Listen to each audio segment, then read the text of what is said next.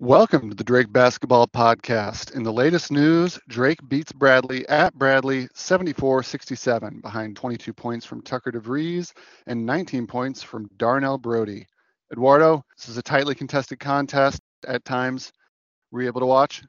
Oh, absolutely. I was uh, I was ready for it just as an entire sold out crowd at Bradley was ready for it probably one of our more anticipated matchups in the MVC this season just because of all the history with Bradley. So, a really fun one on Saturday. And I guess I'd start out by saying that overall, I was very impressed by how the Bulldogs came out executing early and really essentially having their best conference road win of the year by far, I would say.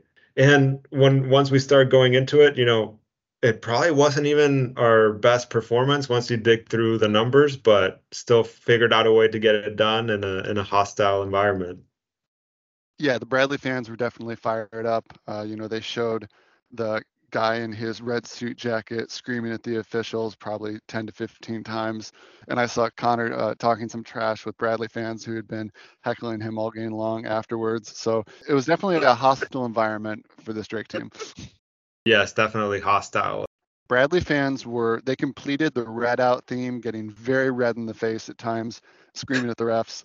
They went all in, and Brian Wardle, you know, kicking over the chair just to really fire up the guys, get them going. Oh yeah, no, it was. Uh, you know, I think I, sw- I said on Twitter, you know, it, it really was the full Bradley experience. You know, from Bradley getting in, into a hole. You mentioned that the last podcast of Bradley kind of tends to do this. Then they come back you got bad Duke Deen. you got good Duke Deen in the same game. Uh, you got Connor Hickman getting injured, which has been, you know, a trend this season, but then coming back and still having a pretty decent performance. So you really did get the full Bradley experience. And in the end, they got the full Drake experience because it usually ends up with Drake winning.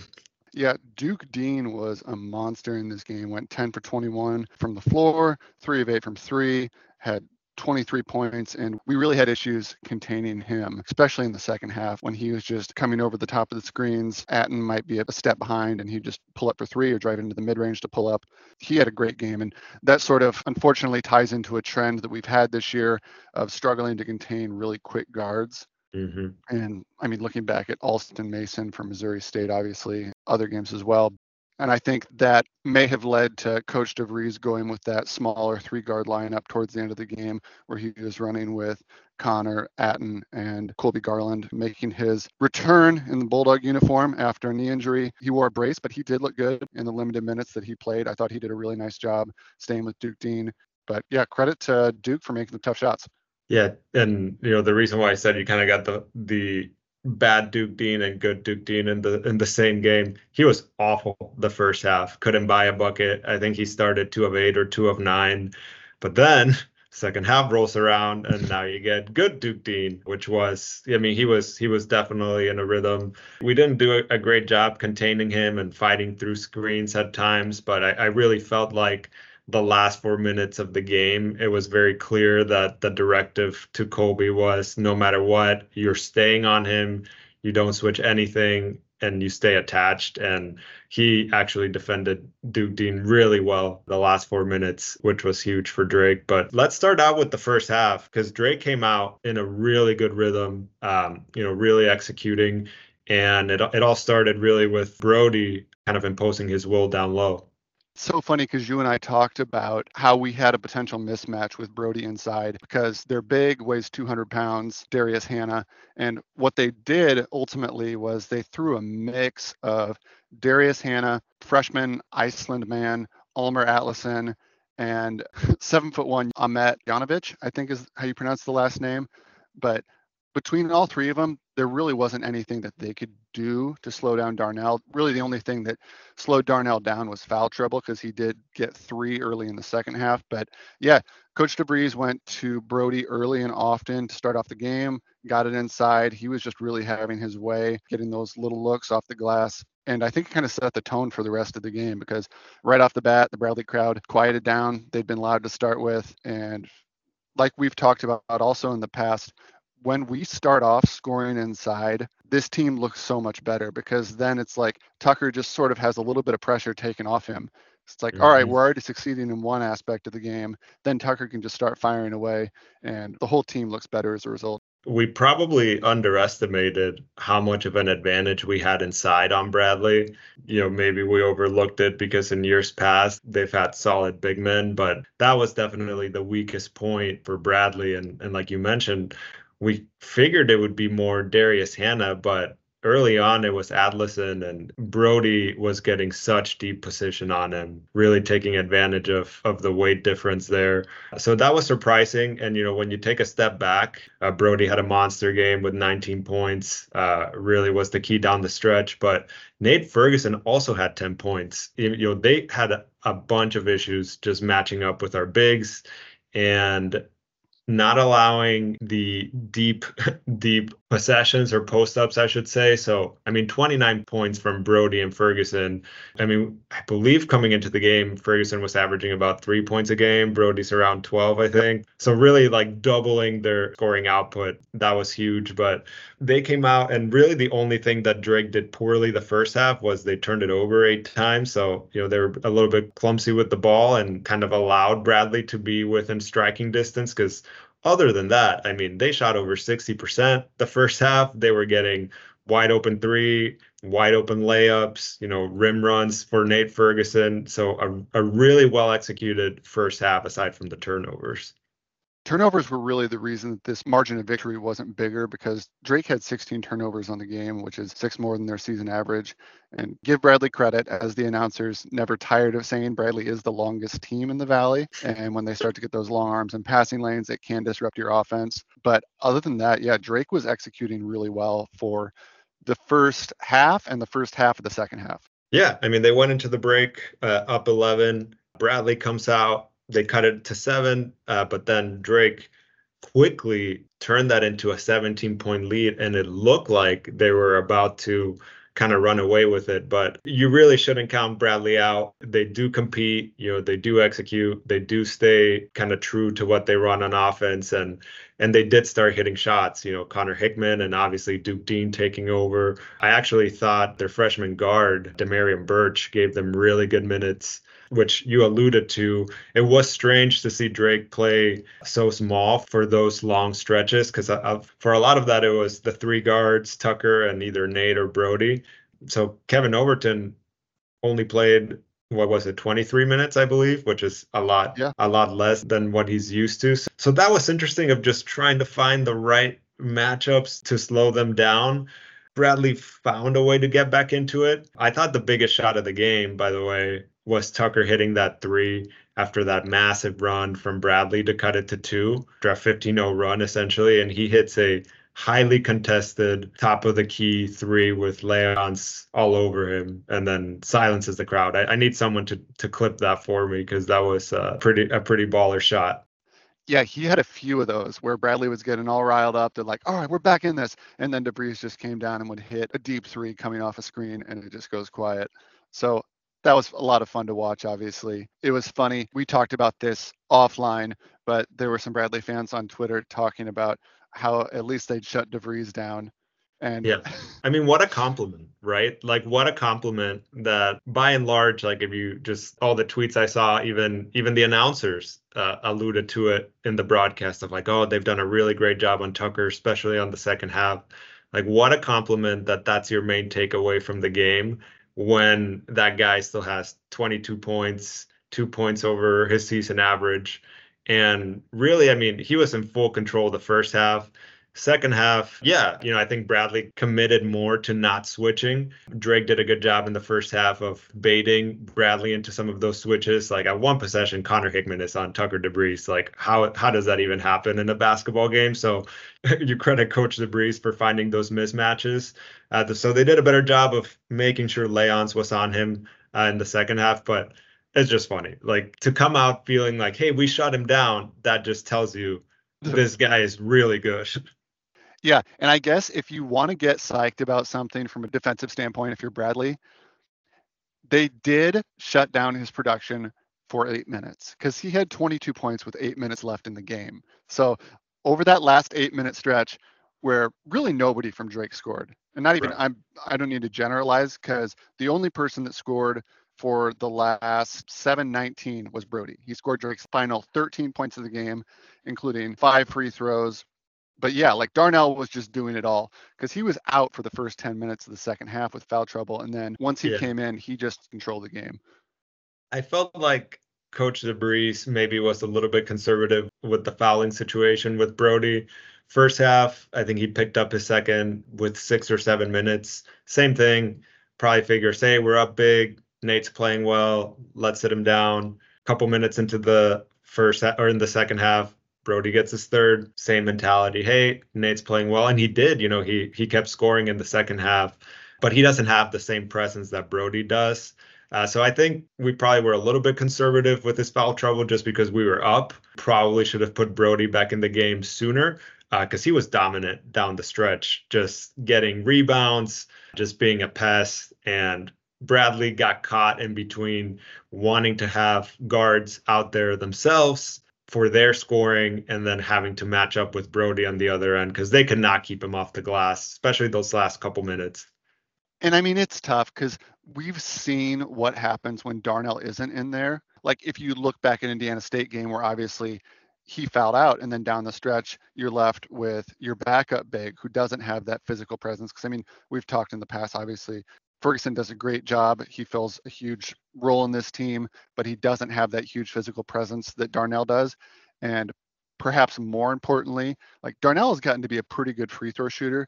And late in the game when all rebounds are being fought for and the chance of you going to the line gets higher and higher and higher having someone in there that can knock down free throws at a high clip becomes so much more important because then it turns it into a two possession game rather than a one possession game. And especially in this game every time they got close they cut it to three and darnell went to the line or got a rebound and put it back up it just made such a huge difference yeah, we, we joked about the Wardle kicking of the chair, but that was right after Bradley has a great possession. They don't box out. Brodie gets the rebound, and that happened kind of back to back possessions where one, he actually got the bucket, and the other one, he got fouled and then made both free throws. That's where the kicking of the chair came in. Because, uh, yeah, Brodie is such a presence. And, and, and I also want to add, I thought Ferguson was great again, good to see him respond after the the missed free throws against Indiana State last week. And I guess we should mention, I mean, we kind of felt like we lost that game because of the free throws, and in this one, it was actually Bradley that just uncharacteristically was missing free throws. Like Connor Hickman went three of six. They shot six of 14 as a team, and Drake 10 of 12. So again, it's the little things. We talked about it last week. It's the little things in those close games in the Valley. And thankfully this time we did a little bit better job uh, with the free throws. One thing that stood out, just kind of taking a step back and looking at the game as a whole, you know, the fact that we went into Bradley, you know, a really tough place to win, and we got 15 points from Connor, Atin Wright, and Overton combined, and we still won by seven, should tell you a lot about the different ways that Drake can figure out ways to win in the end, I felt like we played well. You didn't feel like, man, this was an A plus performance from Drake. No, and dude, the reason that is is because of the emerging role of Carlos Rosario, Kyron Gibson showing up, and obviously Ferguson, as you already mentioned, because Drake's bench outscored Bradley's 18 to 8. Yeah. Carlos came in and went on a little five point run all on his own, knocked down that corner three, scored one at the hoop. And like we've said it before, and we will continue to say it throughout the season, but his length makes such a difference. Five seconds after he checked into the game for the first time, he pulled down a rebound that was contested in traffic because he's so long and got fouled on it. So you draw a foul on Bradley and you retain possession. So I think the fact that Coach DeVries has recognized the impact that he can have on a game if given minutes and is really starting to implement him a little bit more to give obviously starters some more breathing time too is awesome. And I think that's going to continue to pay dividends as we get later into the season and once we enter tournament play.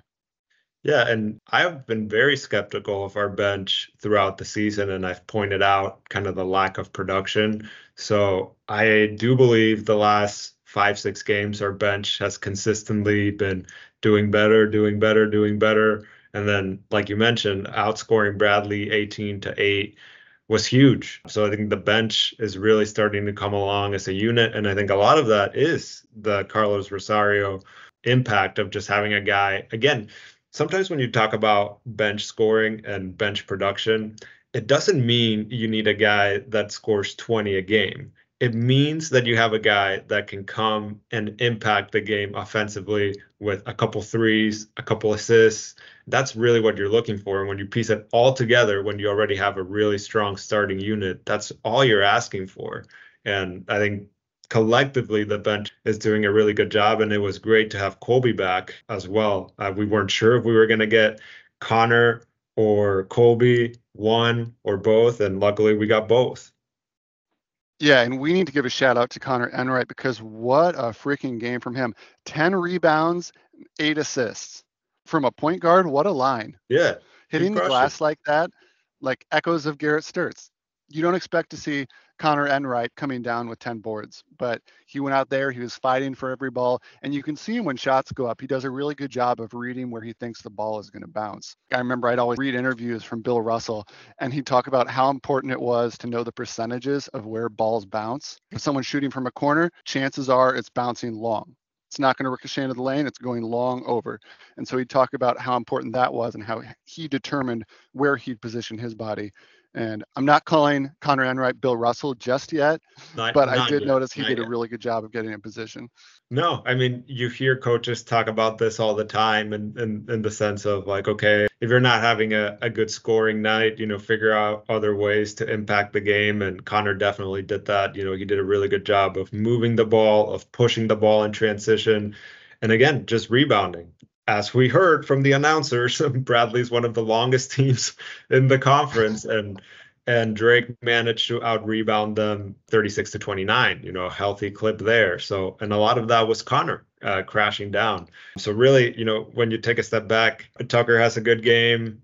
Brodie has a good game, and then it's really Connor just coming through with a massive line, even though he only scored two points. Um, so again, they pieced it together. They had 16 turnovers, didn't shoot it well in the second half, allowed the big run from Bradley, but they never lost the lead. After they built it, Bradley cut into it to two points multiple times, and they just never were able to get over the hump. Just thinking back to uh, banalities expressed by announcers, I feel like if you're a Drake fan, you've heard a thousand times Tucker playing for his dad. Oh, avoided some awkward Thanksgiving dinners, huh? and if you're a Bradley fan, you hear a lot about their length and specifically, when Duke Deen is on the floor, the little guy with the big heart, a big shot from the little guy. They just love to hit on that whenever he does anything. And I get annoyed if I was him. It's, it's like, I'm a good basketball player too. Like, you don't need to talk about the fact that yeah. I can't reach the top shelf every time I touch the ball. yeah. Like, at some point, Duke Deen should be able to say, I'm a starting guard for a really good program in D1. Can we stop focusing on the fact that I'm 5'8? but no, you get Kevin Lehman out there. You know, I've noticed he's a little bit shorter than most of the fellows out there. yeah. Yeah. Uh, and on the Bradley standpoint, like they didn't shoot it well the first half. You know, they missed some open looks. But again, when you're looking at trends or things that can translate for when we see them in Des Moines or we see them again in, in Arch Madness. At the end of the day, Duke Deen has one of his best games of the season. Uh, Connor Hickman scores above his season average. Malevy Leons scores above his season average. So again, from a production standpoint, it was a pretty good Bradley game, and then Drake still managed to pull out the win because I know I know I saw some messages going out from the Bradley fans like, oh, we had a horrible performance. And it's kind of like, well, not really. I mean, you did get a lot from your top three guys. Yeah, you're always going to look for somewhere to uh, assign blame when you talk as much trash about a specific school as Bradley fans do, because they're notorious for posting specifically about Drake. And you'll see fans of other schools on Twitter go out and question, why do you post about Drake so much? And then they get very grumpy about that as well. But so obviously, when you then lose to the school that you complain about constantly, there has to be a reason other than the fact that they're better at basketball. So you're going to get a fluke shooting night, officiating, shutting yeah. down Tucker, but somehow still ended up with 22 points, uh, which I don't really know what that looks a like. Defensive masterpiece, holding Tucker to only two points over his season average. yeah, and and again, like what bigger picture, huge win for Drake to kind of solidify itself in the two spot. Uh, in the Valley, improving to 11, 11 and three in conference, and Bradley is now nine and five. Uh, so you kind of open that two game gap, and you're kind of solidifying yourself hopefully not dropping anywhere from two to three uh, for for Arch Madness. And also should be said, you know, good win for the resume. I, I I know I feel like we talk about this every two weeks. Like at large berth, definitely dead, right? But maybe not. That's the funny thing because it's always it's it's always changing and it does depend on what other teams are doing. So so it is a good win for the resume for Drake. And I'm not gonna say it's over because there's still a shot. We keep saying if we win out, well, if we win out and you loosen the MVC title, I think that there would still be a small chance, a small chance. In the words of Silvio from Sopranos, every time I'm out, they pull me back in. Yeah, we keep trying, or I keep trying to declare their at-large berth dead, but you know they keep coming out with a. Big, Eduardo's big the doctor. He's he's declared Drake dead multiple times, and I'm just continuing to pound on the chest, performing CPR. No, no, no. Just their at large berth. I've always felt good about still their chances to win the MVC title. But no, it was a, it was a huge win and just felt good to get a good road win. You know, after losing to Indiana State, coming into the game, Drake was only three and four in the Valley and in road games. So it was a big win. And now you kind of built up a little bit of momentum, a little bit of a lead, um, and you can start kind of really start honing in on these last few games left on the calendar. Yeah, and it, I mean the sneaky story here is from a seeding standpoint because Bradley is now only one game ahead of Southern Illinois, and they still have to play Southern Illinois too.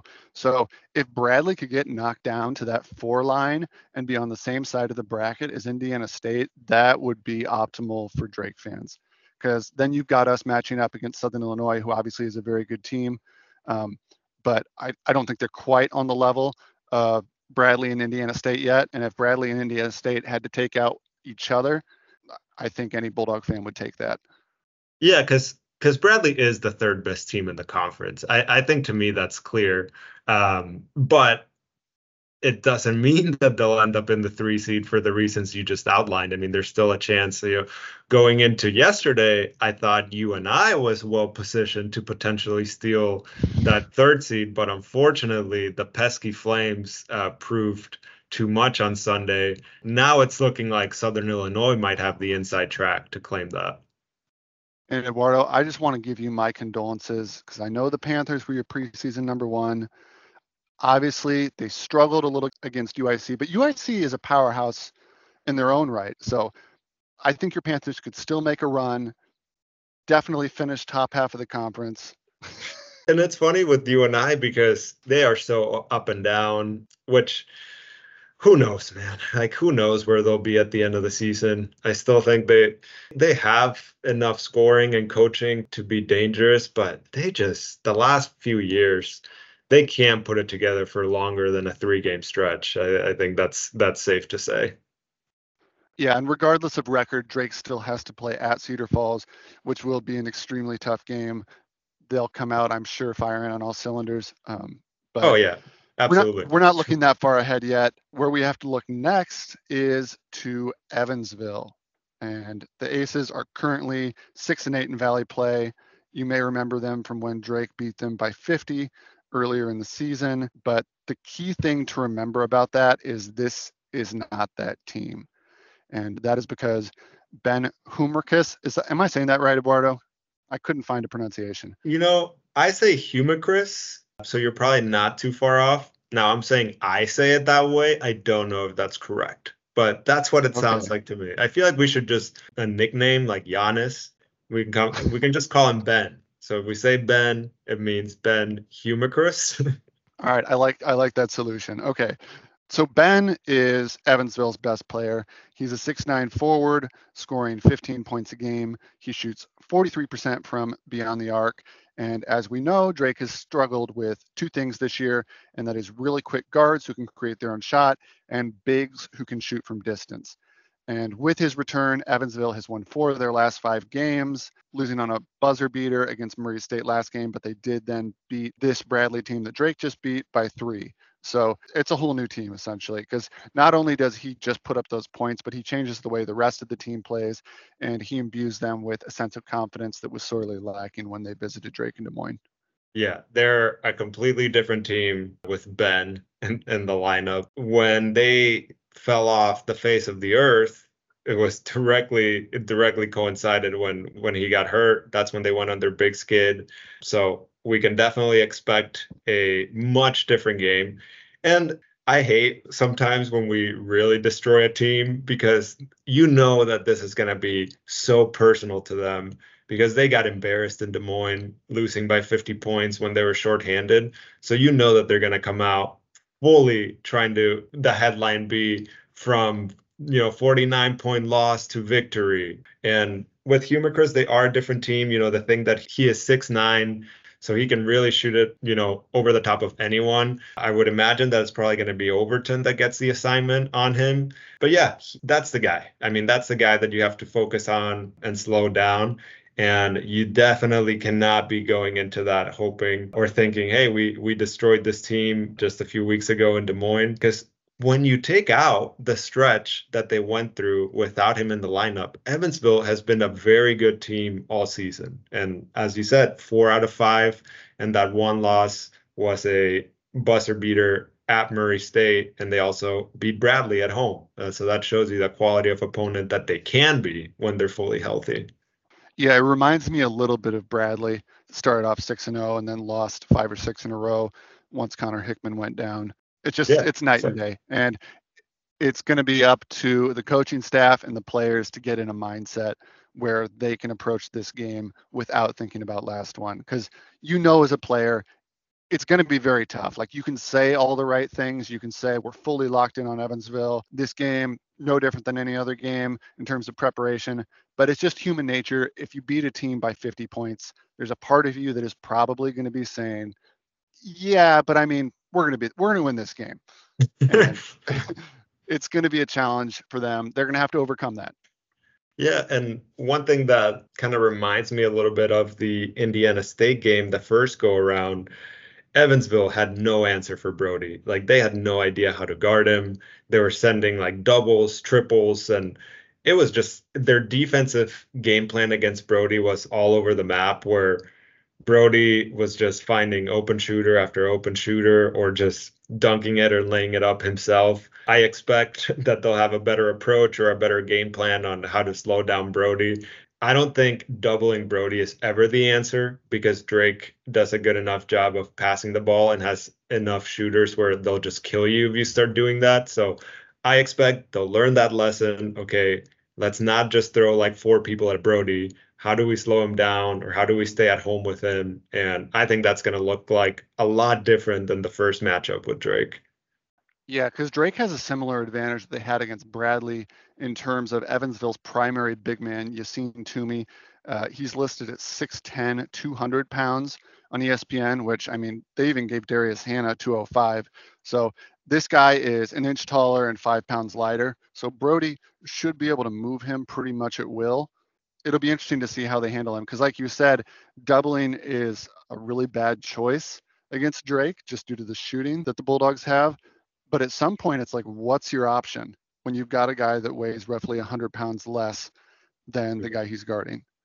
Yeah, and I think you'll see a lot of what Indiana State tried to do to Brodie in the second matchup, which was stay at home. And then the second Brodie dribbled, it was a double. It was a dig, it, or I should say, it wasn't a hard double. It was a I'm going to dig at the ball each time. I'm sure they've looked at that tape of this is how we can try to attack Brodie, and and Drake should be ready for it. How do you counterattack that adjustment? For Drake, that just means you need to space shooters more and get guys away from Brodie so that their men aren't close enough to come down and digging at the ball when he has it. Yeah, because like you said, Evansville, everyone is kind of they don't have a big body like Brodie. They got guys that can shoot it. You know, they got some length. You know, their guards are sometimes really good, sometimes okay. You know, so yeah, I mean, now that I'm saying it out loud, they do kind of sound like Bradley. Uh, um, just how they play. I don't know. I, I I hope that they come out focused because similar to the Indiana State loss, you know, you just went through an emotional game, you know, big win. You can't have a letdown. You you really can because I think Drake is in prime position to if you have a good week this week with Evansville and then Murray State at home, you can really just lock up that two seed and just start thinking about okay, you know, we got to win three in three days in Arch Madness. Uh, anything more you want to dive into about Evansville, or should we move on? No, just we'll say one more time do not overlook the Aces. They're going to be ready for Drake. The Drake Basketball Podcast official position don't overlook the Aces. Stamp of approval. We co sign on that. Yep, co signed, notarized, uh, submitted to City Hall. All right, well, coming up after Evansville on the 18th, we are home against Murray State. And Murray State is currently one of three teams with a seven and seven record in the Valley that are tied for fifth place. So this game has big ramifications for the conference race as a whole. And mm-hmm. they're led in scoring by senior guard Rob Perry at 12 points per game. They're quick, they're athletic. They aren't an incredible shooting team overall at 32%, but there are two guys that you have to find, and that is former Belmont Bruin Jacobi Wood, who shoots 42% from three, and Quincy Anderson, who knocks down triples at a 39% clip. Eduardo, what do you expect to see here? I think Murray State is probably the best 10 and 15 team you've ever seen. I mean, their record is just kind of bizarre because they had a pretty bad non-conference. They did play some some decent teams, but they've honestly they've looked pretty good most of the year in the valley. So I think Murray State is one of the more inconsistent teams in the country. I think the key is Rob Perry and not allowing him to go downhill and put him in the line because that's really how they win. Like you said, they're a little bit more rugged, more athletic, uh, more physical, and they like driving the ball. They like getting you in foul trouble, especially with Rob Perry. He's so physical at the guard position. Uh, so that's what he's going to do. He's going to drive it, and then he's going to try to find the open shooters uh, if you close him off. So we have to do a good job of not fouling and not letting his size affect our defense, essentially.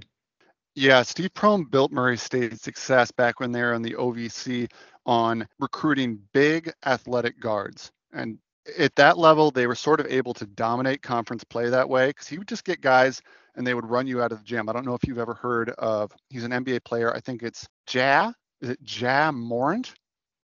It's Jay Moore, I think, is what you. Oh, Jay, Jay, yeah, Jay Moore. He recently had some issues uh, with his shooting, but yes, lots of uh, lots yeah, of issues no. with shooting. Uh, for anyone having a heart attack, Ja Morant was a guy who played for Murray State down when they were in the OVC, obviously an all-star now in the NBA. But this roster is built up of a lot of athletic swingmen type guards. Where we have the advantage is that they do not have a true center. Their starting lineup goes 6'7, 6'6, 6'4, 6'4, 6'2. So this is yet another game where I would look for the Bulldogs to be trying to pound it inside to the post and kick when they double because I can definitely see them trying to double down and swipe when Brodie gets it. They're probably going to have to foul just because six seven is going to be real tough to contain Brodie with. Right. That's you know Brodie has to have a big game. We have to take advantage of the size. You mentioned they're they're couple shooters, but I think by and large, you know, they're not a great three point shooting team. So I think that's what Drake is going to try to do, kind of employ the uh, Southern Illinois defense of close off the paint and just force the role players to beat you with their three point shooting. Because like you said, like yeah. Prohm's teams have always been physical, downhill, big guards attacking. What you want to do is turn them into a three point shooting team uh, when that's not their specialty and, and try to force the guys that don't have the high percentage to take those looks really Jacobi Wood and Quincy Anderson skew the percentage to make it look better than it is as a team. Because other than those two, the only other player on their roster who shoots 30% from three is Rob Perry, who shoots exactly 30% from three, and everyone else is 20 or lower.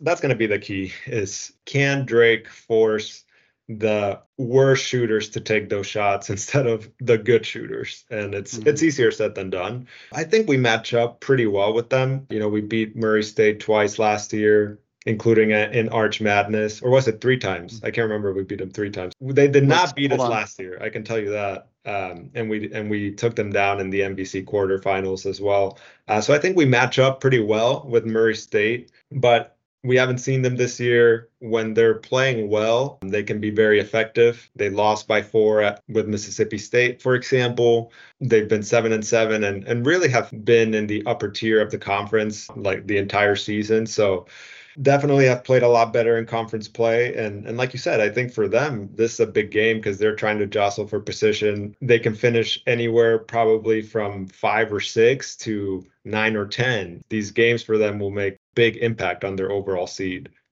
Yeah, I mean, right now they're only a game behind Southern Illinois, who's in fourth place. Right. So theoretically, a top four seed is still in play. So yeah. they're going to be coming at this game, I think, with a lot to play for and Drake needs to make sure that they show the intensity that this matchup deserves. Absolutely. That's all we got for you, I think. Eduardo, do you have anything else uh, in the tank? No, I, I think that's it. We'll we'll enjoy the Bradley win at least one more day before we have to look ahead to Evansville and and Murray State. Just a fun weekend, man. Bradley talks so much crap, so it was good to see Drake come out on top and have a good performance. And we still have at UNI and Bradley at home, so still some really fun games left in the year. Yeah, that Bradley game to close out the season is going to be wild. I just hope we wear the throwbacks. We haven't worn the throwbacks yet this year, and those are the best jerseys we have. Yeah, I feel like that's a throwback throwback day. We might wear them against you and I I bet you we wear them at you and I. At you and I. Yeah. See that. We've been going after the Grays hard this year, and the Grays are my least favorite jersey. Our record's pretty good. I know sidelines and Admire were were going around on Twitter. I think uh, we're eight yep. and two now with with the Grays, so so not bad. And we should stop playing in the blues because I think we're are just above 500 in the blue jersey. So I think we should just stop that entirely. Are you sure? I need I need to pull this up real quick. I thought we had a better record than that in the blues. I believe the blues is our worst jersey, but if I am, then I will stand corrected. If you're right, then I will stand corrected, is what I meant to say. All right, here we go. Uh, this is according to Michael Admire with a shout out to Tanner Neeson and Danny Ferre, who works for Drake Communications, it looks like. In the Darren DeVries era, whites are 80 and 17, throwbacks are 7 and 3, blues are 43 and 28, Des Moines hometown team jerseys are 4 and 3, and grays are seven and two. This season we're five and three in blue and three and two in gray, with a perfect 10 and 0 record at home in the uh, Bulldog Whites. Okay, so that was from that was from the previous, like before this season. Got it, got it. So it sounds like we need to burn the Des Moines hometown jerseys, is what I heard. I wanted to burn those for a while, but we played all right in them this year. So yeah. And that's no shade directed at Boz Prince because oh they're God, beautiful no. jerseys. Like I love them. I own one of them, but it gets no. nerve wracking sometimes when I see them pop out. Yes, let's cl- let's clarify because Boss Prince, I own a lot of their merchandise. They do awesome work. This isn't personal. We're just extremely superstitious, and if we have to uh, remove the Des Moines hometown team jersey, we might have to, but not because the designs aren't legit. Speaking of superstition, I was looking at the MVC message board, and someone on there had posted they had just found out that Roman, Garrett, and Tucker were all on IVs last year before the NCAA tournament game for food poisoning. And I was wondering if Coach DeVries is just going to be packing peanut butter sandwiches for the entire team if we go back to uh, the tournament this year. I can't see him taking a loss again due to food poisoning. You know, it's not a bad idea. Just bring PB and J, bananas, water. That's it. That's the diet. You can have oatmeal. You can have oatmeal for breakfast. We'll do oatmeal, peanut butter and jelly, banana, water. That's it. Bottled water. We'll bring our own, and uh, you know we'll play it safe. I just want to know what we were eating. That three guys got food poisoning. I mean, it was probably was not a great choice to go to Fogo de Chao the night before the game. Wait, I did just get an inside tip sent to my message box that says that Jim Larrañaga was seen sneaking out the back door of the Fogo de Chao. oh, that's funny. Yeah, I guess if we could find out what the restaurant was, uh, that'd be that'd be pretty funny. A shout out to anyone listening who knows the answer to that. What restaurant did Drake go to before last year's NCAA tournament? Yeah, because you know the food poisoning slash flu game with Michael Jordan still has so many unanswered questions, but I'm very confident we'll be able to get to the bottom of this with Drake basketball. Got a big network out there that's going to be looking into this. That's all we've got for you today. Looking forward to the next couple games against the Aces and the Racers. Great victory over Bradley. Let's keep it up. Let's go, dogs. Go, dogs.